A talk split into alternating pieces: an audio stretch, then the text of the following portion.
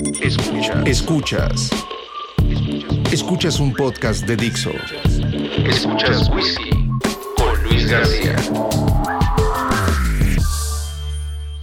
Podcast número 3. ¿Cómo producir una canción? La chamba de un productor musical es hacer que las cosas sucedan. Y bien lo dijimos en episodios anteriores, en esta disciplina el diablo está en los detalles. Por eso el productor tiene que ser ligero, Pragmático trabajar en equipo. y sobre todo apreciar las sutilezas tanto en su profesión como en la vida fuera de ella. En este episodio de Whisky vamos a desglosar paso por paso cómo se produce una rola. Y para explicarlo vamos a necesitar de una. Volar, canción compuesta por Pipis, cantante de teatro musical y vocal coach.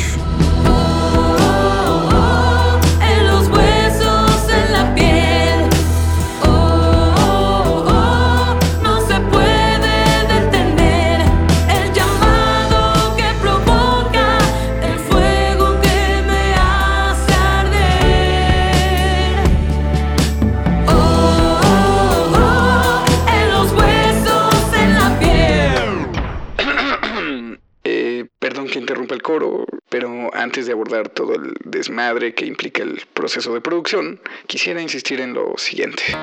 La música es negocio e industria, pero también es un arte y como tal es portadora de ideología, transmisora de pensamientos y perspectivas sociales. A través de ella se puede obtener información de la cultura de la que provenimos para entender quiénes somos. Es pedagógica. Nuestra memoria retiene el conocimiento fácilmente por asociación a la experiencia musical. Es conmemorativa, reconstruye momentos, lugares y circunstancias en los que pudimos no haber estado Y sin embargo nos hace presentes. Moldea nuestra sensibilidad y favorece a la reflexión, a la empatía, expande nuestra realidad y comprensión del mundo.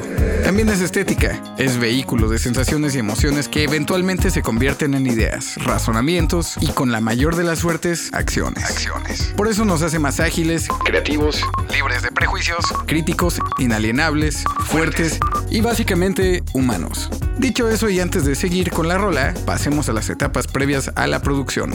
Paso número 1. Cotización. Todo empieza con una persona o grupo de personas interesadas en realizar sus creaciones musicales de manera profesional. La cotización es un documento que a grandes rasgos delimita cuánto cuestan las horas nalga que vas a invertir en un proyecto. Paso número 2. Entrevista de trabajo. Aquí se exponen los objetivos y valores del artista y del productor. Yo creo en la política de trabajar solamente con música que me guste, o por lo menos con un cliente a quien yo sé que le puedo aportar ideas y experiencias que suman. No es por mamón, esta es una de las etapas más hippies y esotéricas de la producción. Todo está en las vibraciones.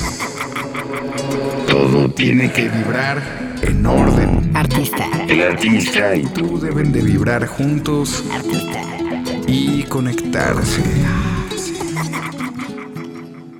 No tiene caso trabajar en un proyecto que no te llene, porque si no te llena, tampoco vas a tener la capacidad de entregar el 100%. La vibra, el cariño y el gusto por lo que uno hace suena, siempre suena. Paso número 3. Plan de producción. Se elabora un diagnóstico de la música y un estimado de tiempo para llevar a cabo toda la faena. En esta etapa se delimitan los flujos de trabajo, procesos involucrados en todo el proyecto, los recursos humanos y tecnológicos que se van a necesitar y los entregables dentro de cada etapa. En pocas palabras, qué, cómo y cuándo.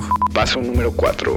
Contratación. Aquí ambas partes se comprometen a cumplir los acuerdos que tienen que ver con el tiempo, lana y situación legal. Hay todo tipo de acuerdos dependiendo del tamaño y la proyección. Una disquera podría incluso apropiarse de varios aspectos del artista, a veces con justa razón porque chambean y a veces no.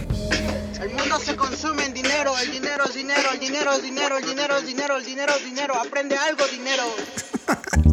Ahora sí, la parte musical. Para fines prácticos solo desglosaremos el segundo verso, el precoro y coro de la rola que escuchamos desde el inicio del podcast. Lo primero es la maqueta. La maqueta es un audio que nos permite visibilizar la música que se va a grabar. Es un mapa de la armonía, melodía y fraseos de la rola. A mí me gusta que sea lo más sencilla posible, básicamente un simple metrónomo y la canción tocada en un pianito lo más chafa y simple que uno se pueda imaginar. ¿Por qué? Porque a estas alturas es muy fácil revisar y hacer cambios. Existe un dicho en la construcción, cavar profundo para construir alto. Mientras más tiempo se dedique a la revisión de la maqueta, vamos a poder producir con mayor certeza y seguridad. A todo este proceso se le llama preproducción y se puede llevar a cabo en pequeños estudios o incluso laptops, papel y lápiz o cualquier soporte que pueda albergar lenguaje musical. Escuchemos, como comentamos en esta etapa, solamente la maqueta del segundo verso, el precoro y el coro de volar, canción de pipis.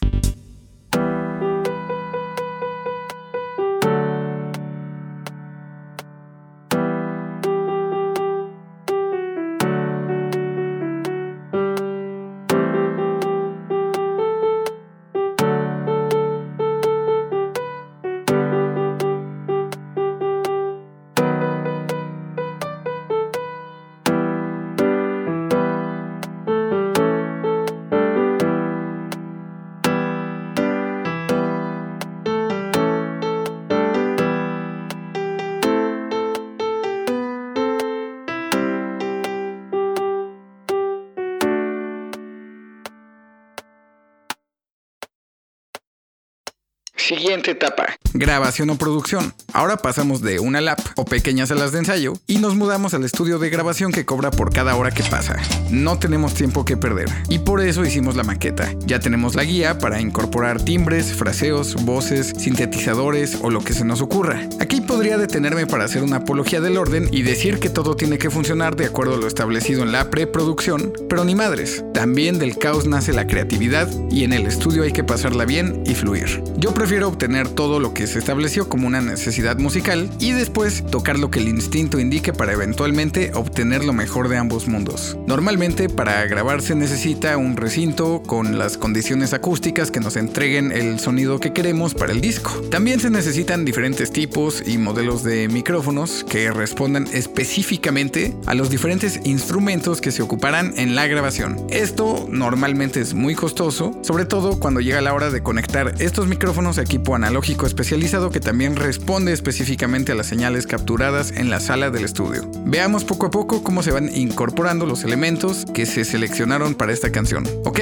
ahora vamos a quitar la maqueta para sustituirla por un sintetizador. Agreguemos otro sintetizador. Ahora piano, Rhodes y más sintetizador. Ahora la guitarra, órgano y secuencia rítmica.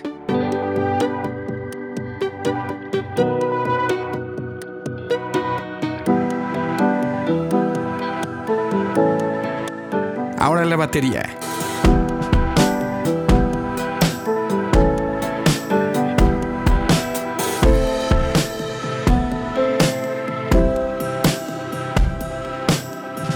Ahora los coros.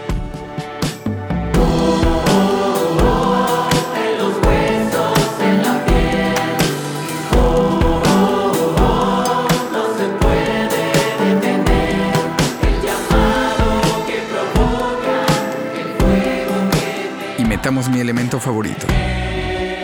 El bajo.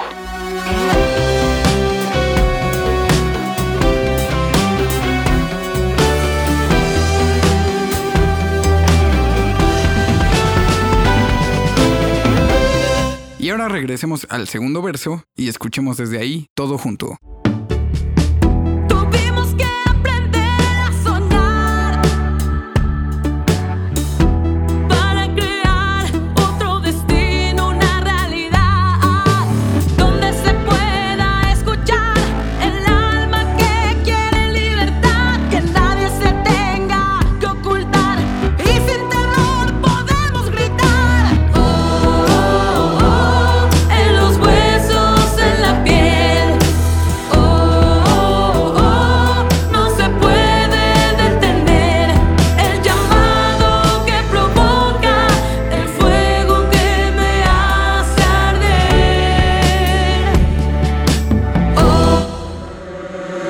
Sigue la postproducción.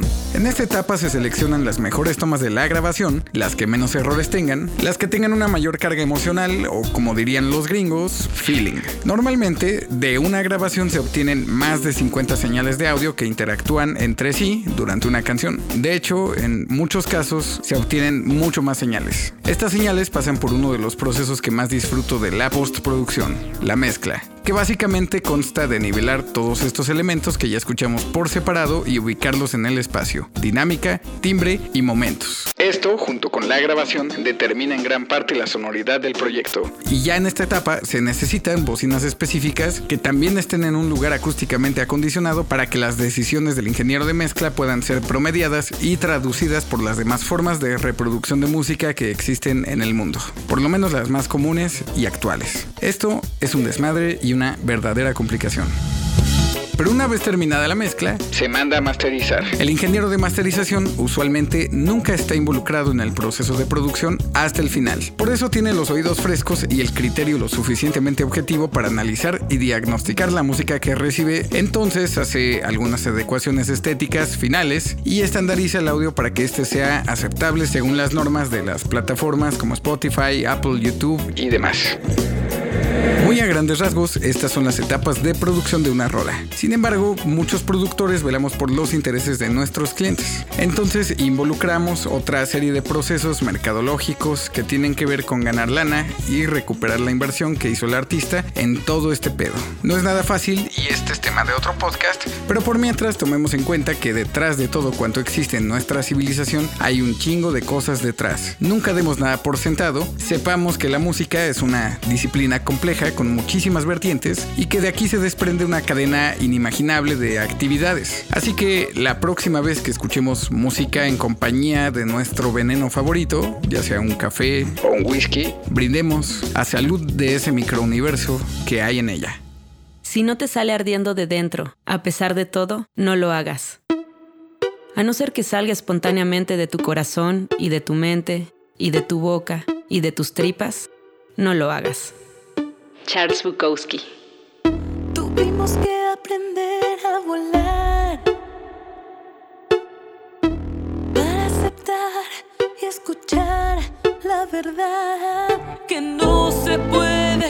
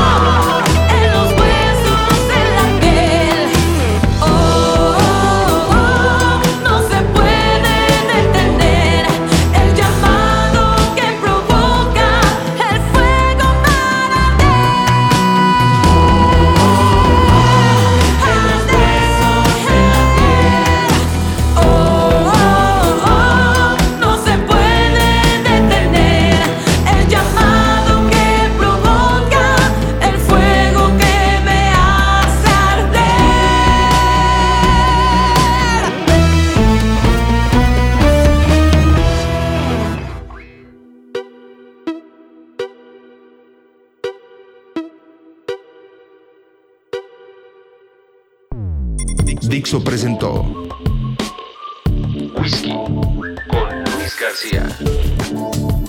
La producción de este podcast corrió a cargo de Luis García. Coordinación de producción Verónica Hernández. Dirección general Dani Sadia.